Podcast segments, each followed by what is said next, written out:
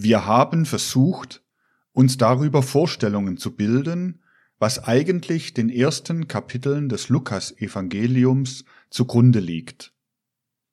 Nur wenn man jene Vorgänge kennt, die sich innerhalb der Menschheitsevolution abgespielt haben und die uns so lange beschäftigen mussten, um sie eingehend zu besprechen, kann man enträtseln, was der Schreiber des Lukas-Evangeliums wie eine Art Vorgeschichte des großen Christusereignisses erzählt hat.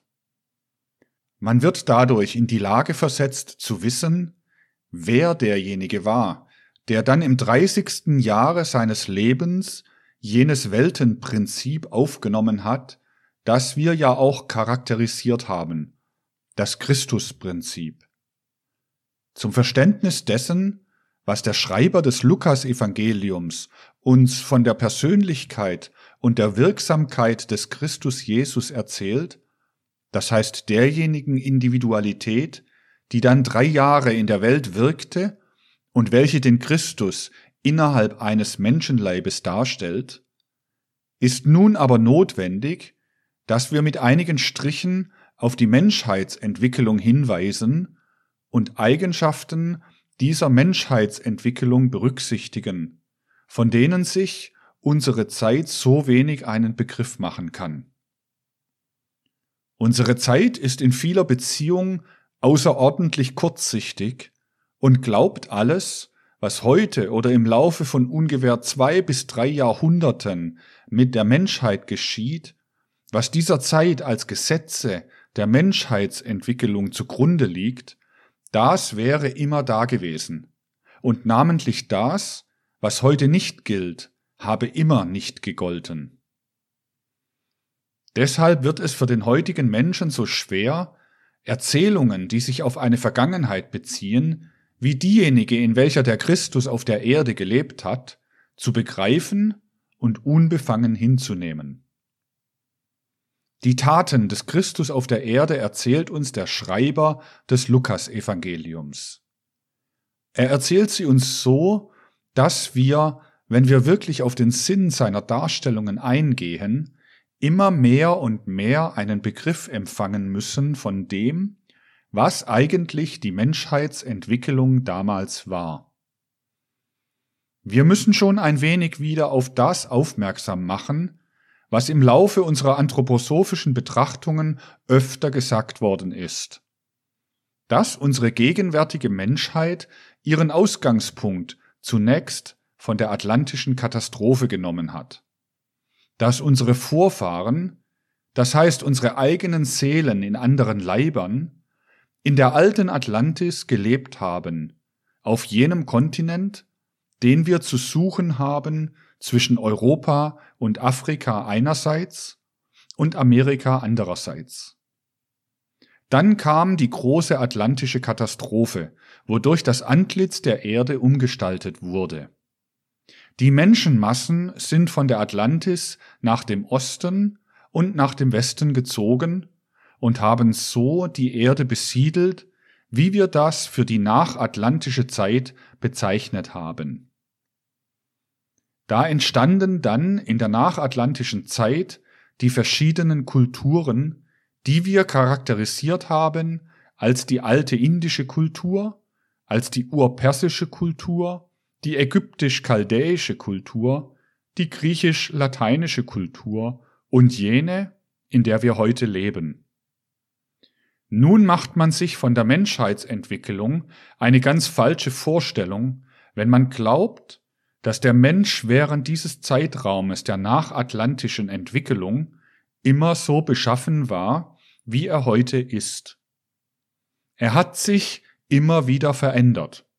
Gewaltige Veränderungen gingen mit der Menschenatur vor sich. Die äußeren geschichtlichen Dokumente berichten ja nur von wenigen Jahrtausenden.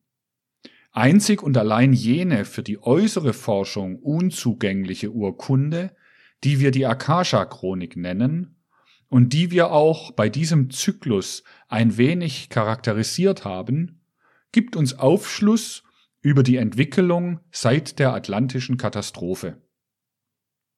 Da finden wir, dass sich nach der atlantischen Katastrophe zunächst die altindische Kultur entwickelt hat, in welcher die Menschen mehr noch in ihrem Ätherleibe lebten und noch nicht so stark in ihrem physischen Leibe, wie das später der Fall war.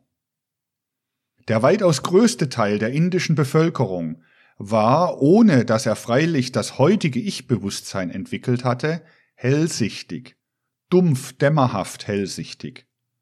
Sein Bewusstsein war ähnlich einem Traumbewusstsein, aber dafür war es ein Bewusstsein, das noch hineinschaute in die Untergründe des Daseins, in die geistige Welt.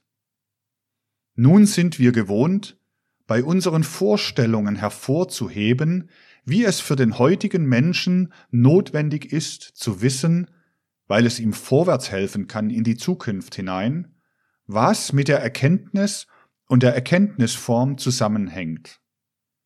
Wir betonen immer, wie diese unsere Vorfahren im alten Indien die Welt erkannt, angeschaut haben, wie sie noch viel hellsehender waren als in späterer Zeit. Wenn wir aber das Lukas-Evangelium verstehen wollen, so müssen wir noch eine andere Eigenschaft dieser unserer Vorfahren hervorheben. In dieser Zeit, als noch der Ätherleib viel mehr auf allen Seiten über den physischen Leib hinausragte und mit diesem noch nicht so dicht verbunden war, wie das heute der Fall ist, da hatte auch noch alles, was seelische Kräfte und Eigenschaften des Menschen sind, eine größere Gewalt über den physischen Leib. Aber je mehr der Ätherleib in den physischen Leib hineindrang, desto schwächer wurde er und desto weniger Macht hatte er über den physischen Leib. Bei den alten Atlantiern ragte der Kopfteil des Ätherleibes noch stark über den physischen Leib hinaus. In gewissem Maße war das aber auch noch bei den alten Indern der Fall. Das gestattete ihnen, auf der einen Seite das hellsichtige Bewusstsein zu entfalten, aber andererseits auch eine große Macht zu haben über die Vorgänge im physischen Leibe. Obwohl sie weit auseinander liegen, können wir einen alten indischen Leib mit einem Leibe unserer Zeit vergleichen. In unserer Zeit ist der Ätherleib am tiefsten hineingestiegen in den physischen Leib, ist am meisten mit den Tatsachen des physischen Leibes verbunden. Wir sind heute hart an der Grenze, wo der Ätherleib wieder heraustritt, sich frei macht von dem physischen Leibe und mehr selbstständig wird. Und indem die Menschheit der Zukunft entgegeneilt, wird der Ätherleib immer mehr und mehr herauskommen aus dem physischen Leibe. Heute ist die Menschheit über den tiefsten Punkt, wo die größte Gemeinschaft des Ätherleibes mit dem physischen Leibe vorhanden war, schon etwas hinaus. Wenn wir einen alten indischen Leib mit einem heutigen Leib vergleichen, so könnten wir sagen, beim indischen Leib ist der Ätherleib noch verhältnismäßig frei und die Seele kann Kräfte entfalten, die in den physischen Leib hineinwirken. Der Ätherleib nimmt die Kräfte der Seele auf, weil er noch nicht so an den physischen Leib gebunden ist. Dafür aber beherrscht er auch mehr den physischen Leib, und die Folge davon ist, dass die Wirkungen, die in dieser Zeit auf die Seele ausgeübt werden, in ungeheurem Maße auch auf den Leib wirken. Wenn in der indischen Zeit ein Mensch, der einen anderen Menschen hasste, ein hasserfülltes Wort sprach, so stach dieses Wort den anderen. Es wirkte bis in das physische Gefüge hinein. Die Seele wirkte noch auf den Ätherleib und der Ätherleib auf den physischen Leib. Diese Kraft ist heute ja dem Ätherleibe genommen worden. Und wenn andererseits ein Wort der Liebe gesprochen wurde, so wirkte das erweiternd, erwärmend, aufschließend auf den anderen Menschen und auch so auf den physischen Leib. Daher war es damals sehr wichtig, ob ein liebes oder ein hasserfülltes Wort gesprochen wurde, denn das wirkte auf alle Vorgänge des Leibes. Diese Wirkung nahm in der Menschheit immer mehr und mehr ab, je mehr der Ätherleib in den physischen Leib hineinstieg. Heute ist das anders. Heute wirkt ein Wort, das wir sprechen, zunächst nur auf die Seele, und recht selten sind die Menschen geworden, welche ein hasserfülltes, ein liebloses Wort so fühlen, als ob es ihnen etwas zusammenschnürte. Ein liebeerfülltes Wort dagegen so, wie wenn es sie erweiterte und beseligte. Jene eigenartigen Wirkungen, die wir heute noch in unserem physischen Herzen als die Wirkung eines liebe- oder hasserfüllten Wortes spüren können, sind von einer ungeheuren Intensität gewesen im Aufgange unserer nachatlantischen Entwicklung. Daher konnte man sozusagen mit diesen Einwirkungen auf die Seele etwas ganz anderes anfangen, als man heute damit anfangen kann. Denn heute hängt es ja nicht davon ab, wie ein Wort gesprochen wird.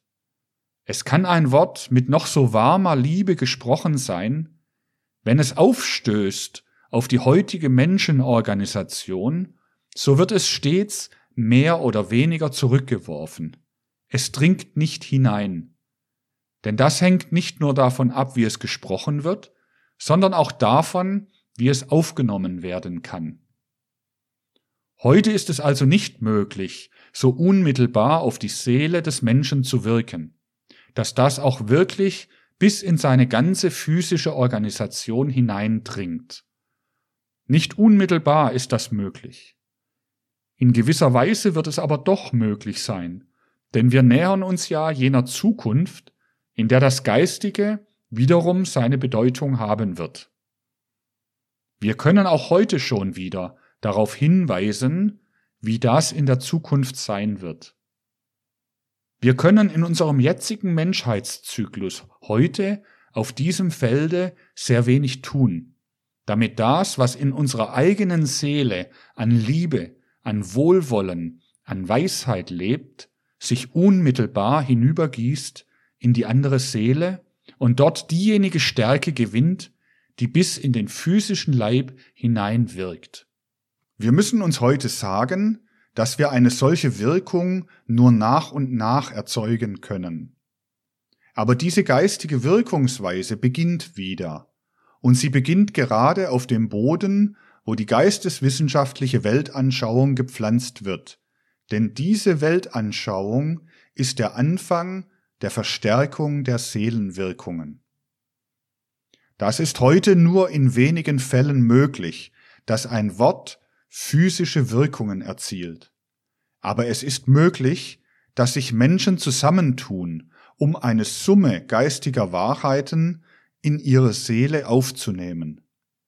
Diese geistigen Wahrheiten werden sich nach und nach verstärken, werden in den Seelen Gewalt gewinnen und dadurch auch die Kraft, bis in die physische Organisation hinein zu wirken und diese danach zu formen, wie sie selber sind. So wird in der Zukunft wiederum das seelisch-geistige eine große Gewalt gewinnen über das physische und wird sich dieses physische als sein Nachbild formen. In jenen alten Zeiten der indischen Urkultur war zum Beispiel auch das, was man Heilen nennt, etwas anderes als später, denn das hängt alles mit dem zusammen, was eben gesagt worden ist. Weil man mit dem, was auf die Seele wirkte, eine ungeheure Wirkung auf den Leib erzielen konnte, deshalb konnte man mit dem vom richtigen Willensimpuls durchströmten Wort auf die Seele des anderen Menschen so wirken, dass diese Seele wiederum die Wirkung übertrug auf den Ätherleib und dieser wieder auf den physischen Leib. Hatte man eine Ahnung davon, welche Wirkung man auf die andere Seele ausüben wollte, so konnte man bei erkrankter Organisation die richtige Wirkung in der angedeuteten Weise auf die Seele ausüben und dadurch auf den physischen Leib, was dann die Gesundheit herbeiführte.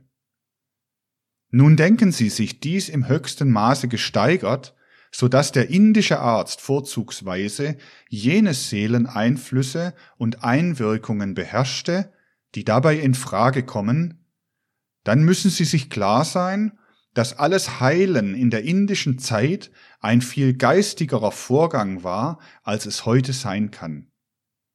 Ausdrücklich ist gesagt, als es heute sein kann. Aber wir nähern uns wieder solchen Wirkungsweisen. Was aus kosmischen, aus geistigen Höhen als eine Weltanschauung, als eine Summe von Wahrheiten heruntergeholt wird, welche dem großen geistigen Inhalte der Welt entsprechen, das wird in die Menschenseelen einfließen, und das wird, indem die Menschheit der Zukunft entgegenlebt, selbst ein Gesundungsmittel sein aus dem innersten Wesen des Menschen heraus. Geisteswissenschaft ist das große Heilmittel der Seelen im Leben in die Zukunft hinein. Nur müssen wir verstehen, dass die Menschheit auf einem absteigenden Wege der Entwicklung war, dass die geistigen Wirkungen immer mehr und mehr zurückgegangen sind, dass wir im Tiefstande der Entwicklung stehen und dass wir uns nur ganz allmählich hinaufheben können zu den Höhen, auf denen wir einstmals gestanden haben.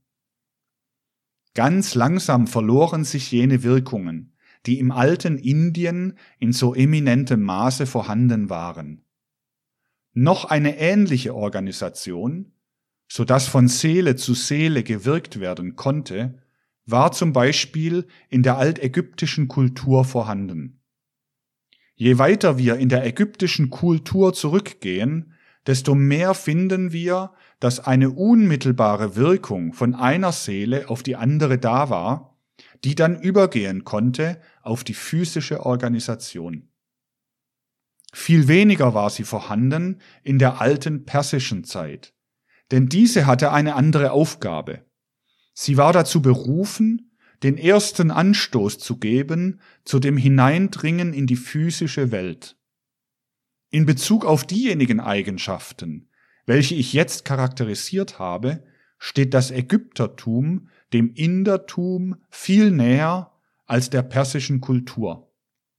Im Persertum beginnt die Seele bereits, sich sozusagen immer mehr in sich zu verschließen, immer weniger Gewalt über die äußere Organisation zu haben, weil sie das Selbstbewusstsein immer mehr und mehr in sich ausbilden sollte.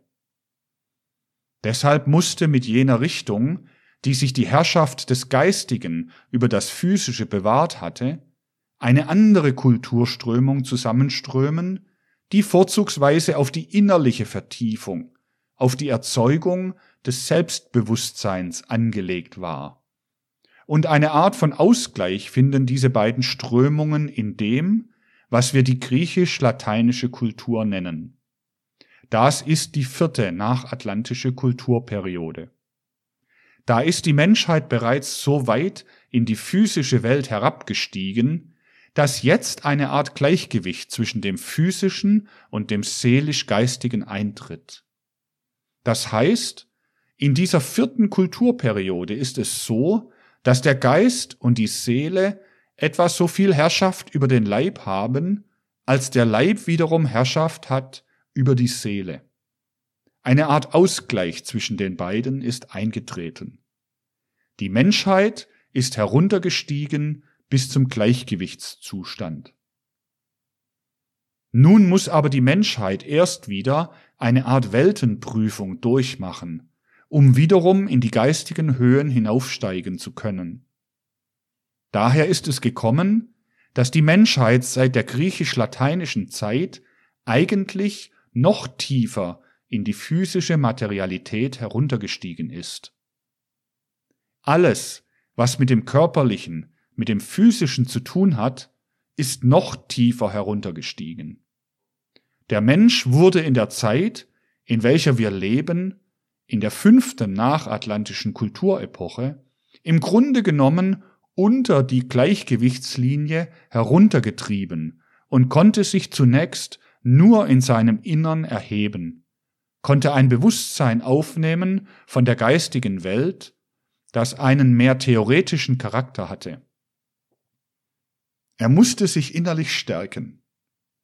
So sehen wir in der griechisch-lateinischen Kultur einen verhältnismäßigen Gleichgewichtszustand, während jetzt, in unserer Zeit, das Physische ein Übergewicht erlangt hat und das Geistig-Seelische beherrscht. Wir sehen, dass das Geistig-Seelische in gewisser Beziehung ohnmächtig geworden ist. Es kann nur mehr theoretisch aufgenommen werden. Es hat sich das Innere des Menschen durch die Jahrhunderte hindurch darauf beschränken müssen, sich innerlich zu stärken in einer Kräftigung, die nicht in dem offenbaren Bewusstsein sich abspielt. Nach und nach muss es wieder stärker und kräftiger werden, damit darüber auch ein neues Bewusstsein entwickelt werden kann. Und wenn es bei einer gewissen Stärke angelangt sein wird, das wird in der sechsten nachatlantischen Kulturperiode der Fall sein, dann wird das geistig-seelische dadurch, dass der Mensch immer mehr und mehr geistige Nahrung aufgenommen hat, von dieser geistigen Nahrung nicht mehr eine theoretische, sondern eine lebendige Weisheit, eine lebendige Wahrheit haben. Dann wird dieses Geistige so stark sein, dass es nun wiederum, und zwar jetzt von der anderen Seite her, die Herrschaft über den physischen Leib gewinnen wird. Wie können wir also die Mission der Geisteswissenschaft von diesem Gesichtspunkte aus für die Menschheit eigentlich erklären? Wenn in unserer Zeit die Geisteswissenschaft immer mehr zu etwas wird, was innerlich lebendig wird in der Seele, das imstande sein wird, nicht nur den Verstand, den Intellekt der Menschen anzuregen, sondern immer mehr und mehr die Seele zu erwärmen, dann wird die Seele so stark werden, dass sie die Herrschaft über das Physische gewinnt. Dazu sind natürlich gewisse Übergänge notwendig. Dazu ist mancherlei notwendig, was sich zunächst sogar wie ein Abfallen ausnimmt, wie Schäden. Aber das sind Übergangsformen, die jenem Zukunftszustande weichen werden, wo die Menschen in ihre Ideen das spirituelle Leben aufnehmen werden und wo für die gesamte Menschheit jener Zustand eintreten wird, welcher die Herrschaft des seelisch-geistigen über das physisch-materielle bedeuten wird. Und ein jeder Mensch, den heute die geisteswissenschaftlichen Weistümer nicht nur interessieren, weil sie seinen Verstand anregen, sondern der entzückt sein kann von den geisteswissenschaftlichen Wahrheiten, der seine innerliche, lebendige Befriedigung daran haben kann, der wird ein Vorläufer derjenigen Menschen sein, die wiederum die rechte Herrschaft der Seele über den Leib gewonnen haben werden.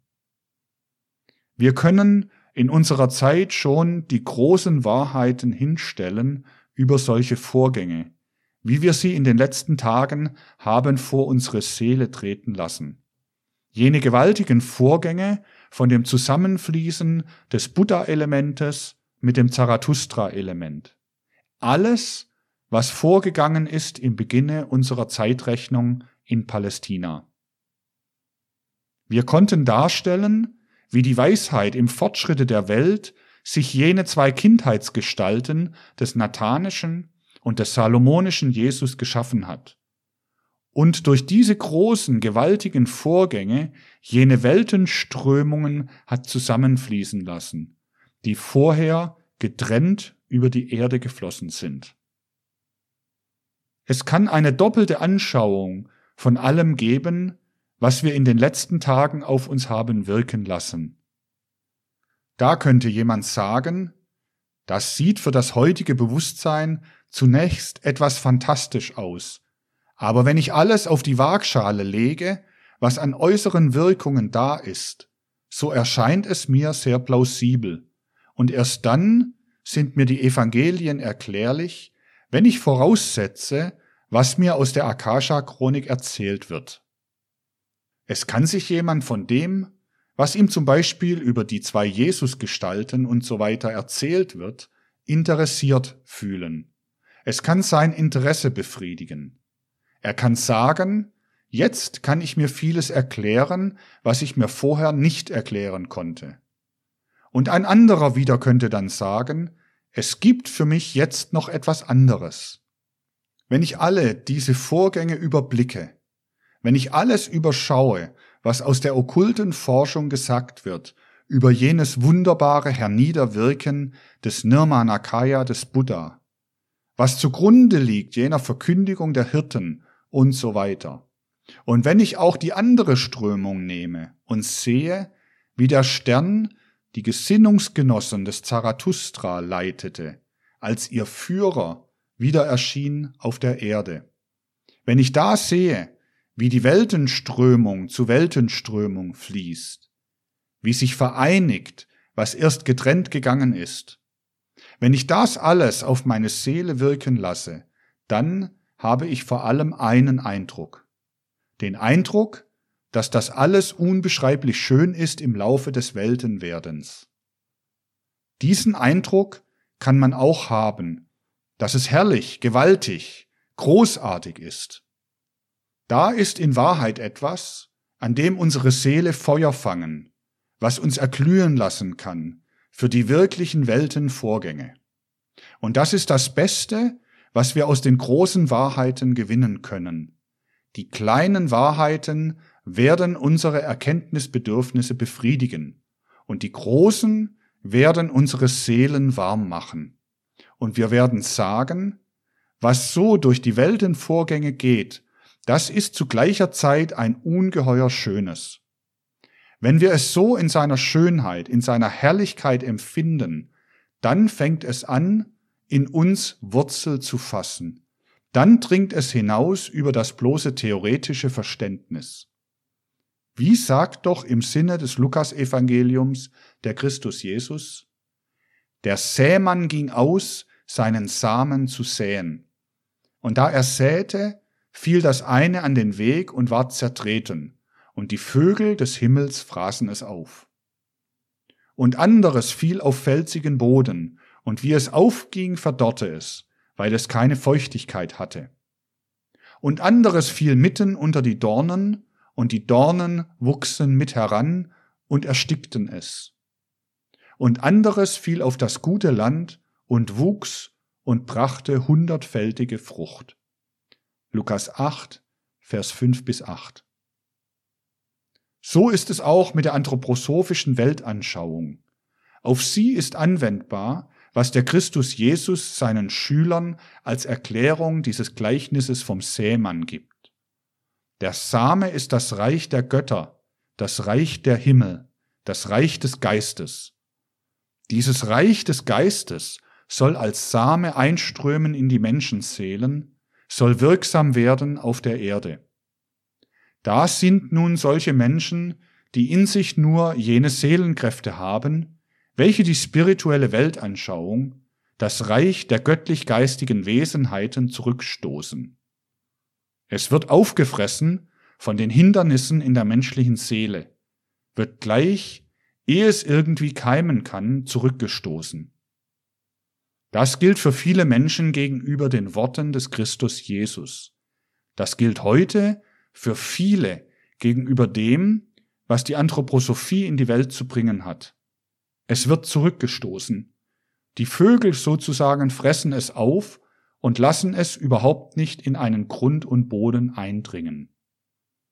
Dann aber kann es zwar zu einer Seele gesprochen werden, sei es das Wort des Christus Jesus, sei es das Wort der spirituellen Weisheit, aber die Seele ist nicht tief genug. Die Seele ist gerade so weit vorbereitet, dass sie verstehen kann, dass das ganz plausible Wahrheiten sind, aber das vereinigt sich nicht mit ihrer eigenen Substanz und Wesenheit. Sie kann die Weisheit vielleicht sogar wieder von sich geben, aber sie ist nicht mit ihr eins geworden. Sie gleicht dem Samenkorn, das auf den Felsen gefallen ist und nicht sprießen kann. Und das dritte Samenkorn ist in den Dornenstrauch gefallen.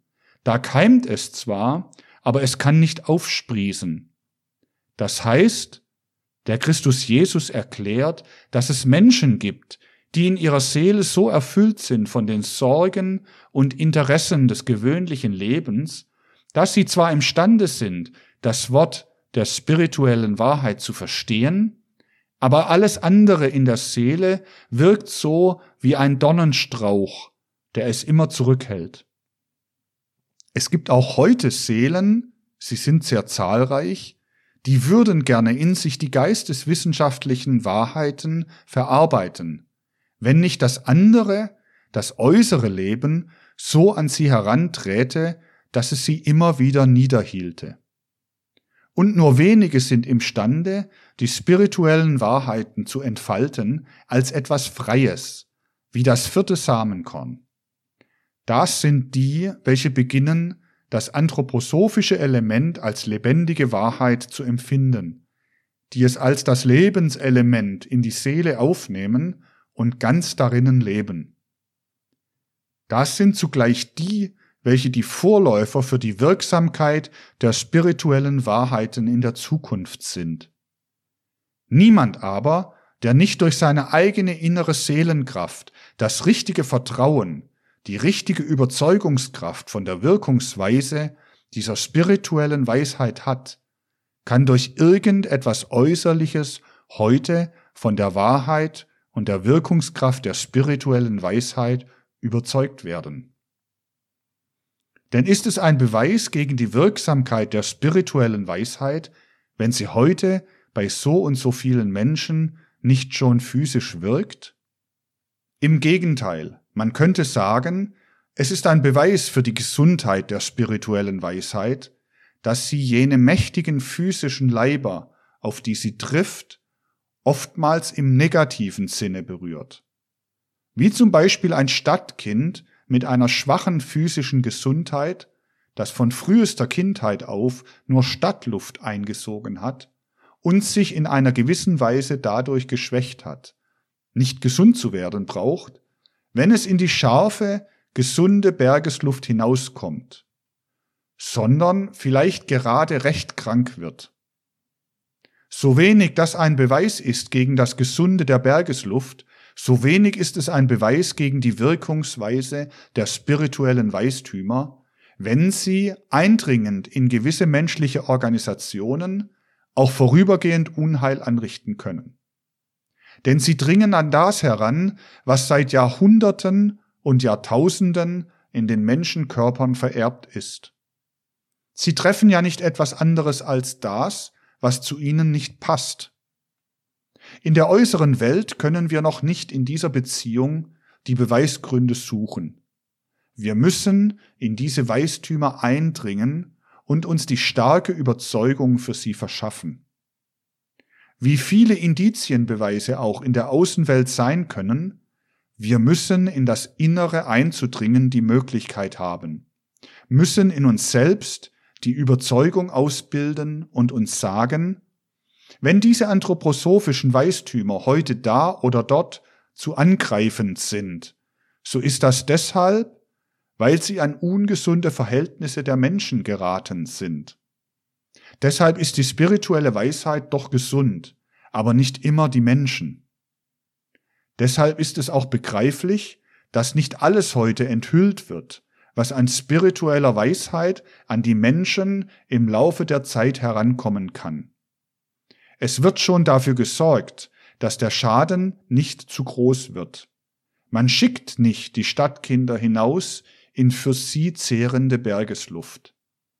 Daher aber kann nur von Zeit zu Zeit dasjenige mitgeteilt werden, was im Durchschnitt die Menschen vertragen können.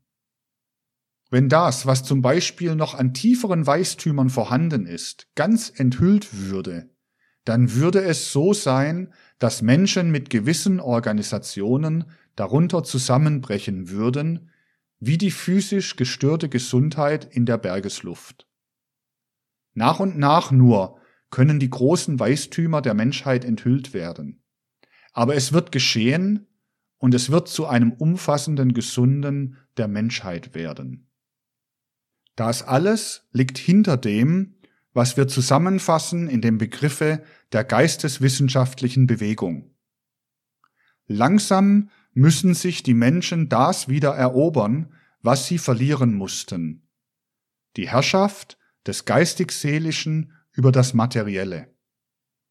Langsam ist es verloren gegangen, von der Entwicklung der indischen Kultur an bis in die griechisch-lateinische Zeit hinein. Es waren in der griechisch-lateinischen Zeit immer noch Menschen da, die als Erbstück aus alten Zeiten jenes Herausgehobensein des Ätherleibes hatten, die in ihrer ganzen Organisation zugänglich waren für seelisch-geistige Wirkungen. Deshalb musste in dieser Zeit gerade der Christus Jesus erscheinen. Wäre er in unserer Zeit erschienen, so hätte er nicht wirken können, wie er damals gewirkt hat, und nicht das große Vorbild hinstellen können, wie damals. In unserer Zeit würde er auf Menschenorganisationen auftreffen, die viel tiefer hineingestiegen sind in die physische Materie. Er selber müsste heute in eine physische Organisation hineinsteigen, in der jene mächtige Wirkung vom seelisch-geistigen auf die physische Organisation nicht mehr möglich sein könnte wie damals. Das gilt aber nicht nur für den Christus Jesus, das gilt auch für alle ähnlichen Erscheinungen und wir verstehen die Menschheitsevolution nur, wenn wir sie von diesem Gesichtspunkte aus durchleuchten. Das gilt zum Beispiel auch für den Buddha und sein Auftreten auf der Erde. Wir haben gesehen, was der Buddha für eine Mission hatte. Er hat zuerst hingestellt, was man nennen kann, die große Lehre von der Liebe und dem Mitleid und allem, was damit zusammenhängt und was umschrieben ist in dem achtgliedrigen Pfad. Meinen Sie, wenn der Buddha heute erscheinen würde, er würde in derselben Weise das hinstellen können? Nein. Denn heute ist eine physische Organisation nicht möglich, die den Buddha jene Entwicklung durchmachen ließe, die er zu seiner Zeit durchgemacht hat. Die physischen Organisationen ändern sich fortwährend. Es musste genau jener Zeitpunkt eingehalten werden, damit gerade eine solche Musterorganisation hingestellt werden konnte, damit der Buddha heruntersteigen und jene menschliche Organisation benutzen konnte, um einmal die gewaltige Tat des achtgliedrigen Pfades hinzustellen, die fortwirken soll, damit die Menschen sie geistig durchdringen. Heute ist die Menschheit darauf angewiesen, nach und nach diesen achtgliedrigen Pfad geistig-seelisch sich anzueignen. Es nimmt sich sonderbar aus, ist aber doch so. Alles, was hinterher die Menschheit in allen philosophischen und moralischen Lehren geleistet hat, das ist nur ein ganz schwacher Anfang, um das zu erreichen, was der Buddha einmal hingestellt hat. Mögen die Menschen noch so sehr alle möglichen Philosophien bewundern, mögen sie schwärmen vom Kantianismus und sonstigen Dingen. Alles das ist nur eine Kleinigkeit, ist nur ein elementarstes gegen die umfassenden Grundsätze des achtgliedrigen Pfades. Und nur langsam kann die Menschheit wieder aufsteigen, um zu verstehen, was hinter den Worten des achtgliedrigen Pfades liegt. Zuerst wird so etwas im richtigen Zeitpunkte in einer umfassenden Tatsache hingestellt. Dann geht von da aus die Entwicklung weiter. Es nimmt die Menschheit von da an den Ausgangspunkt und erlangt erst nach langer Zeit das, was zuerst als eine gewaltige Tat vorbildlich hingestellt wurde. So stand der Buddha in seiner Zeit da und brachte der Welt die Lehre von der Liebe und dem Mitleid als ein Wahrzeichen für kommende Geschlechter, die sich nach und nach die Fähigkeit erobern sollen, aus sich heraus das zu erkennen, was in dem achtgliedrigen Pfade liegt. Und in dem sechsten Kulturzeitraume wird es schon eine gute Anzahl von Menschen geben, die dazu fähig sein werden. Oh, wir haben es noch ziemlich weit bis dahin, dass die Menschen sich sagen, was der Buddha im fünften, sechsten Jahrhundert vor unserer Zeitrechnung vorbildlich hingestellt hat, das können wir jetzt aus unserer eigenen Seele heraus gewinnen.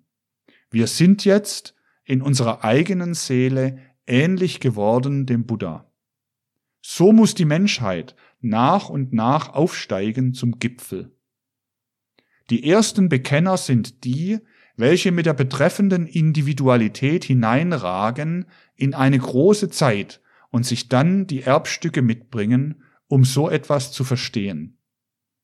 Die übrige große Menschheit geht langsam hinauf und erlangt das erst viel später, was ihr als ein zu erreichendes angegeben wird. Dann aber, wenn eine größere Anzahl von Menschen dahin gelangt sein wird, den achtgliedrigen Pfad aus ureigener Erkenntnis der Seele als ihr eigenes zu haben, nicht als etwas, was sie aus dem Buddhismus haben, was ihnen darinnen vorerzählt wird, dann werden diese selben Menschen auch schon in Bezug auf etwas anderes sehr weit gekommen sein. Lesen Sie nach in der Zeitschrift Lucifer Gnosis, wie erlangt man Erkenntnisse der höheren Welten? Wie die Entwicklung der 16-blättrigen Lotusblume mit dem achtgliedrigen Pfad zusammenhängt. Die Menschen werden dann dahin gelangt sein, gerade die 16-blättrige Lotusblume zu entwickeln durch den achtgliedrigen Pfad. Das hängt innig zusammen. Und für denjenigen, der in die Menschheitsentwicklung hineinschauen kann, gibt es ein Zeichen dafür, wie weit die Menschheit in der Entwicklung gediehen ist. Sie ist so weit gediehen, wie sie gediehen ist in der Entwicklung der 16-blättrigen Lotusblume die eines der ersten Organe ist, deren sich die Menschen in der Zukunft bedienen werden. Wenn aber dieses Organ entwickelt sein wird, dann wird eine gewisse Herrschaft des seelisch-geistigen über das physische eingetreten sein. Nur der, der sich heute darauf einlässt, eine geistige Entwicklung im esoterischen Sinne durchzumachen, kann davon sprechen, dass er auf dem Wege ist, sich richtig den achtgliedrigen Pfad einzuverleiben. Der andere studiert ihn. Das ist natürlich auch sehr nützlich. Es wird eben eine Anregung sein. So sehen wir aber auch, dass im Grunde genommen das geistig-seelische nur bei denjenigen Menschen wirken kann, die bereits beginnen, mit ihrer eigenen Seele ganz organisch zu verbinden, was ihnen als spirituelle Weisheit gegeben wird. In demselben Maße, wie der achtgliedrige Pfad eigenes Erlebnis der Seele wird, wirkt er auch wieder auf das Physische zurück.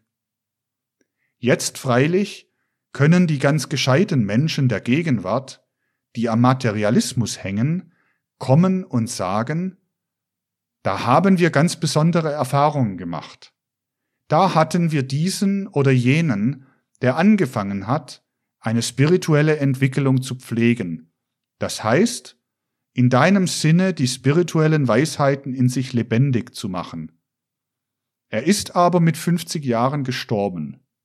Also haben sie wenig zur Verlängerung seines Lebens beigetragen. Das ist eine recht gescheite Wahrheit.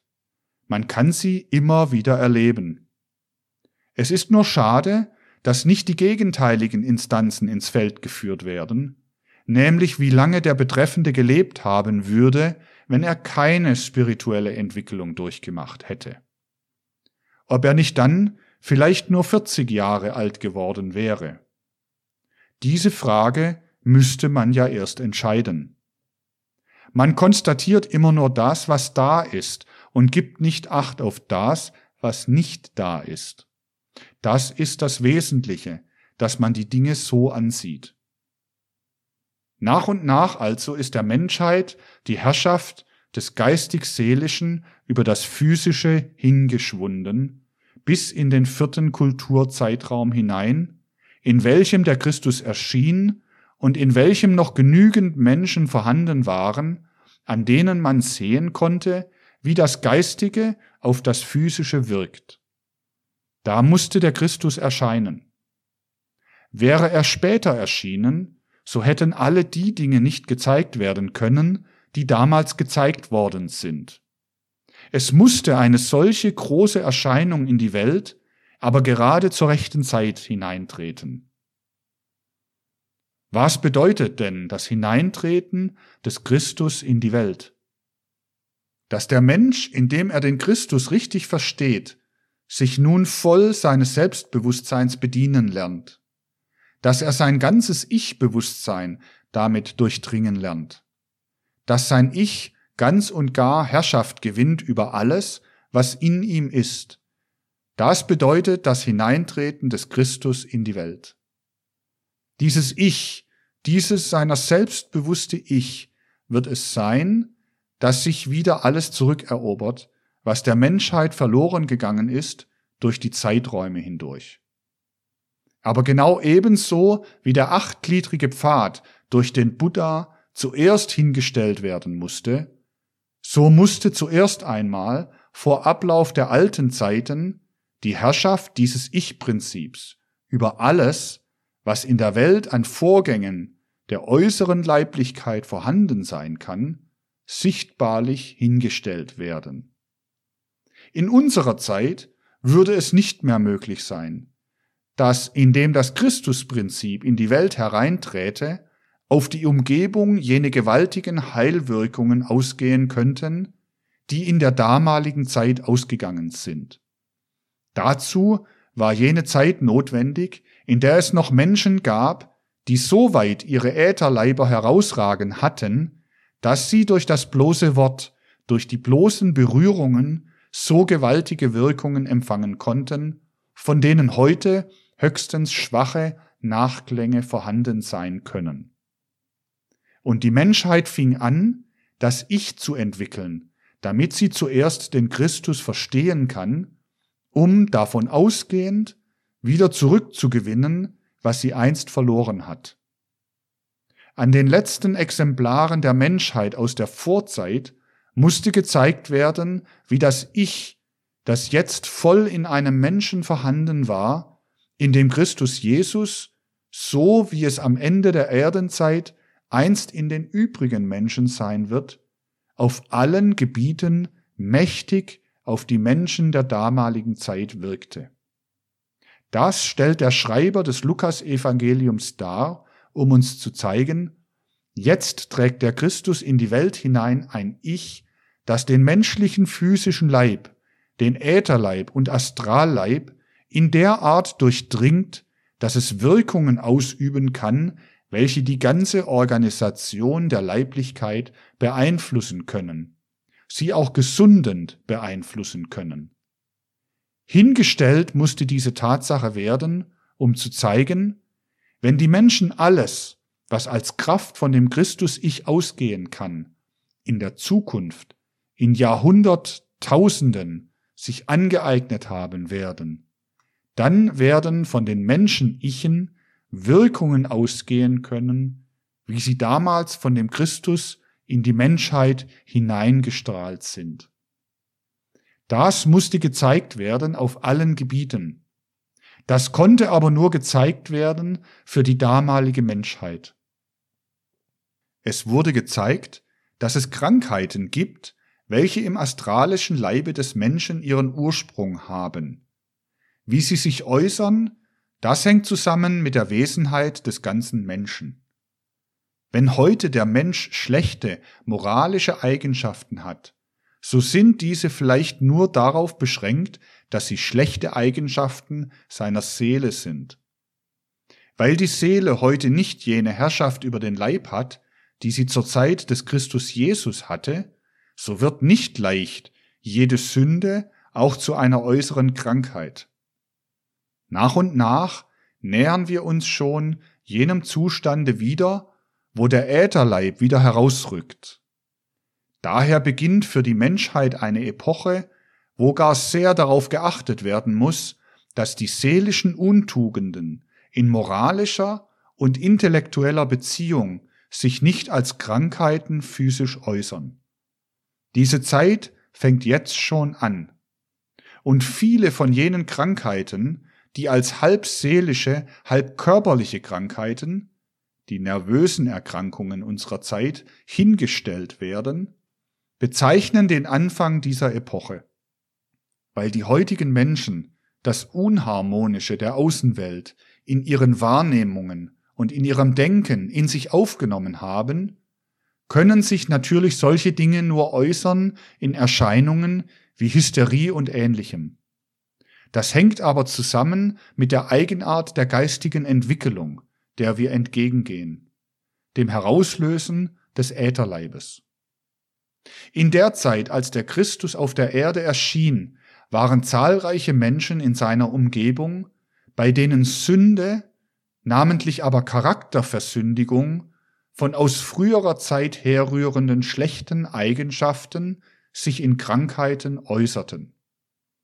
Das, was im Grunde genommen im Astralleib als Versündigung liegt und als Krankheit erscheint, das wird im Lukas Evangelium Besessenheit genannt, wo der Mensch fremde Geister in seinen Astralleib hereinzieht, wo er nicht durch seine besseren Qualitäten Herr ist über seine ganze Menschlichkeit. Bei jenen Menschen, die noch die alte Trennung des Ätherleibes vom physischen Leibe hatten, äußerte es sich in hervorragendem Maße in jenen Zeiten darin, dass schlechte Eigenschaften, schlechte Qualitäten so wirkten, wie sie uns der Schreiber des Lukas Evangeliums als Krankheitsformen schildert, die sich als Besessenheit darstellen. Nun zeigt uns das Lukas Evangelium, wie solche Menschen durch die Nähe und den Zuspruch jener Individualität, die in dem Christus Jesus war, geheilt wurden. Wie das, was als Böses wirkte, aus solchen Individualitäten herausgetrieben wurde. Das wird als ein Vorbild dafür hingestellt, wie die guten Eigenschaften am Ende der Erdenzeit auf alle Eigenschaften gesundend wirken werden.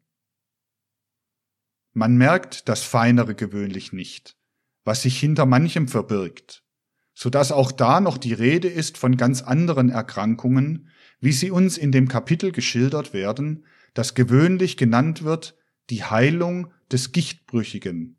Lukas 5, Vers 17 bis 26. Eigentlich sollte es heißen, die Heilung eines Gelähmten. Denn im griechischen Text steht an dieser Stelle das Wort Parallelimenos. Das bedeutet einen, der an seinen Gliedern gelähmt ist. Von diesen Krankheitsformen wusste man in jenen Zeiten noch, dass sie von den Eigenschaften des Ätherleibes herrühren.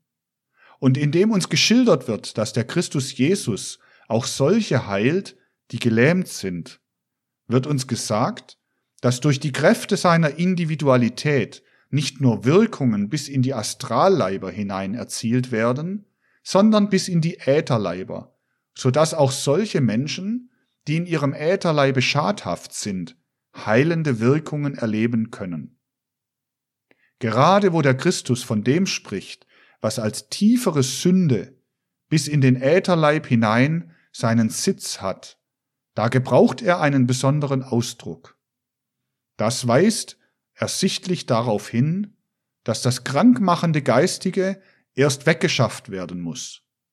Denn er spricht nicht gleich zu dem Gelähmten, steh auf und wandle, sondern er geht auf die Ursache, die als Krankheit bis in den Ätherleib hinein wirkt und sagt, Deine Sünden sind dir vergeben. Das heißt, was sich als Sünde in den Ätherleib hineingefressen hat, das muss erst fort. Auf diese feineren Unterscheidungen geht aber die gewöhnliche Bibelforschung nicht ein. Sie sieht nicht, dass hier gezeigt ist, wie diese Individualität Einfluss hatte auf die Geheimnisse des Astralleibes und auch auf die des Ätherleibes. Ja, sie hatte sogar auf die Geheimnisse des physischen Leibes Einfluss. Warum wird in diesem Zusammenhange von den Geheimnissen des physischen Leibes als sozusagen von den obersten Geheimnissen gesprochen? Sogar für das äußere Leben ist zunächst die Einwirkung von Astralleib zu Astralleib die offenbarste. Sie können einen Menschen verletzen, wenn sie zum Beispiel ein hasserfülltes Wort sagen. Das ist ein Vorgang in seinem astralischen Leibe. Er hört das verletzende Wort, er empfindet das als Leid in seinem astralischen Leibe. Da haben Sie den Austausch zwischen Astralleib und Astralleib. Viel verborgener ist schon das, was Austausch ist zwischen Ätherleib und Ätherleib. Dazu gehören schon feinere Wirkungen von Mensch zu Mensch die heute gar nicht mehr beachtet werden. Aber die verborgensten sind die Wirkungen, welche auf den physischen Leib gehen, weil der physische Leib am meisten durch die dichte Materialität die Wirkungen des Geistigen verhüllt. Nun aber soll uns auch gezeigt werden, dass der Christus Jesus Herrschaft hat über den physischen Leib. Wie wird das gezeigt? Da berühren wir ein Kapitel, das den heutigen materialistisch denkenden Menschen ganz unverständlich sein würde. Es ist gut, dass nur vorbereitete Kenner der Geisteswissenschaft bei diesem Zyklus beisammen sind. Denn wer nur von der Straße hereinkäme, der würde das, was heute gesprochen wird, für ganzen Wahnsinn halten. Auch wenn er das andere nur für halben oder Viertelwahnsinn hielte. Der Christus Jesus zeigt, dass er durchschauen kann durch die physische Leiblichkeit und bis in dieselbe hineinwirken kann. Das wird dadurch gezeigt, dass er auch durch seine Kraft auf diejenigen Krankheiten heilend wirken kann, die im physischen Leibe wurzeln. Dazu muss man aber die geheimnisvollen Wirkungen kennen, die vom physischen Leibe des einen Menschen auf den physischen Leib des anderen Menschen hinwirken, wenn man im physischen Leibe die Krankheiten beheben will. Wenn man geistig wirken will, so kann man nicht den Menschen als ein in seiner Haut abgeschlossenes Wesen betrachten. Es ist hier schon oft gesagt worden, dass unser Finger gescheiter ist als wir. Unser Finger weiß, dass das Blut in ihm nur dadurch fließen kann, dass es in dem ganzen Leibe ordentlich fließt. Und er weiß, dass er verdorren muss, wenn er von dem übrigen Organismus getrennt wird. So müsste der Mensch auch wissen, wenn er die Verhältnisse seines Leibes durchschauen würde, dass er seiner physischen Organisation nach zur ganzen Menschheit gehört, dass fortwährend Wirkungen von dem einen auf den anderen übergehen, dass man gar nicht seine physische Gesundheit als Einzelmensch abtrennen kann von der Gesundheit der ganzen Menschheit. In den gröberen Wirkungen werden das heute die Menschen auch zugeben, in Bezug auf die feineren Wirkungen aber nicht, weil sie die Tatsachen nicht wissen können. Hier im Lukasevangelium wird aber auf die feineren Wirkungen hingedeutet. Lesen Sie im achten Kapitel, wo es heißt, Als aber Jesus zurückkam, empfing ihn die Menge, denn alles wartete auf ihn. Und siehe, es kam ein Mann mit Namen Jairus. Der war Oberer der Synagoge, und er fiel Jesus zu Füßen und bat ihn, in sein Haus zu kommen. Denn er hatte eine einzige Tochter von ungefähr zwölf Jahren, die lag im Sterben. Als er aber hinging, drängte ihn die Menge. Und eine Frau, die seit zwölf Jahren am Blutfluss litt und all ihr Vermögen an Ärzte gewendet hatte, und niemand vermochte sie zu heilen, trat von hinten herzu und rührte die Quaste seines Kleides an, und alsbald stand ihr Blutfluss stille. Lukas 8, Vers 40 bis 44. Also der Christus Jesus soll das zwölfjährige Töchterchen des Jairus heilen. Wie kann es nur geheilt werden, denn es ist nahe dem Tod? Das kann man nur verstehen, wenn man weiß, wie seine physische Krankheit zusammenhängt mit einer anderen Erscheinung bei einem anderen Menschen und dass es nicht geheilt werden kann, ohne dass man diese andere Erscheinung ins Auge fasst. Denn als das jetzt zwölfjährige Mädchen geboren wurde, da gab es eine gewisse Beziehung zu einer anderen Persönlichkeit, die tief im Karma begründet war. Deshalb wird uns jetzt erzählt, dass sich von hinten an den Christus Jesus heran ein Weib drängte, das seit zwölf Jahren an einer gewissen Krankheit litt und den Saum seines Kleides berührte. Warum wird dieses Weib hier erwähnt? Weil sie in ihrem Karma verknüpft war mit diesem Kinde des Jairus. Dieses zwölfjährige Mädchen und die seit zwölf Jahren kranke Frau hängen zusammen, und nicht umsonst wird uns wie ein Zahlengeheimnis dies hingestellt. Da tritt diese Frau mit einer zwölf Jahre dauernden Krankheit an Jesus heran und sie wird geheilt. Und jetzt erst konnte er in das Haus des Jairus hineingehen, und nun konnte das zwölfjährige Mädchen geheilt werden, das schon für tot gehalten wurde. So tief muss man in die Dinge hineingehen, um das Karma, das von Mensch zu Mensch geht, zu erfassen. Dann kann man sehen, wie die dritte der Wirkungsweisen des Christus Jesus, die auf den ganzen menschlichen Organismus gezeigt wird. Insbesondere mit Rücksicht darauf muss man die höhere Wirksamkeit des Christus betrachten, wie sie uns im Lukas Evangelium gezeigt wird. So werden wir in anschaulicher Weise darauf hingewiesen, wie auf alle übrigen Glieder des Menschen die Ich-Wesenheit des Christus wirkte. Das ist das, worauf es ankommt. Und der Schreiber des Lukas-Evangeliums, der insbesondere in diesen Partien auf die Darstellung der Heilwirkungen ausgeht, wollte zeigen, wie die Heilwirkungen des Ich uns darstellen, die Entfaltung des Ich auf einem hohen Gipfel der Menschheitsentwicklung. Und er zeigt, wie der Christus wirken musste auf den astralischen Leib, auf den Ätherleib und auf den physischen Leib der Menschen. Lukas hat gleichsam das große Ideal der Menschheitsentwicklung hingestellt. Sehet hin auf eure Zukunft. Heute ist euer Ich, wie es sich herausentwickelt hat, noch schwach. Es hat noch wenig Herrschaft. Aber es wird nach und nach Herr werden über den Astralleib, über den Ätherleib und über den physischen Leib und wird dieselben umgestalten. Vor euch ist das große Ideal des Christus hingestellt, der der Menschheit zeigt, wie die Herrschaft des Ich über den Astralleib, Ätherleib und physischen Leib sein kann.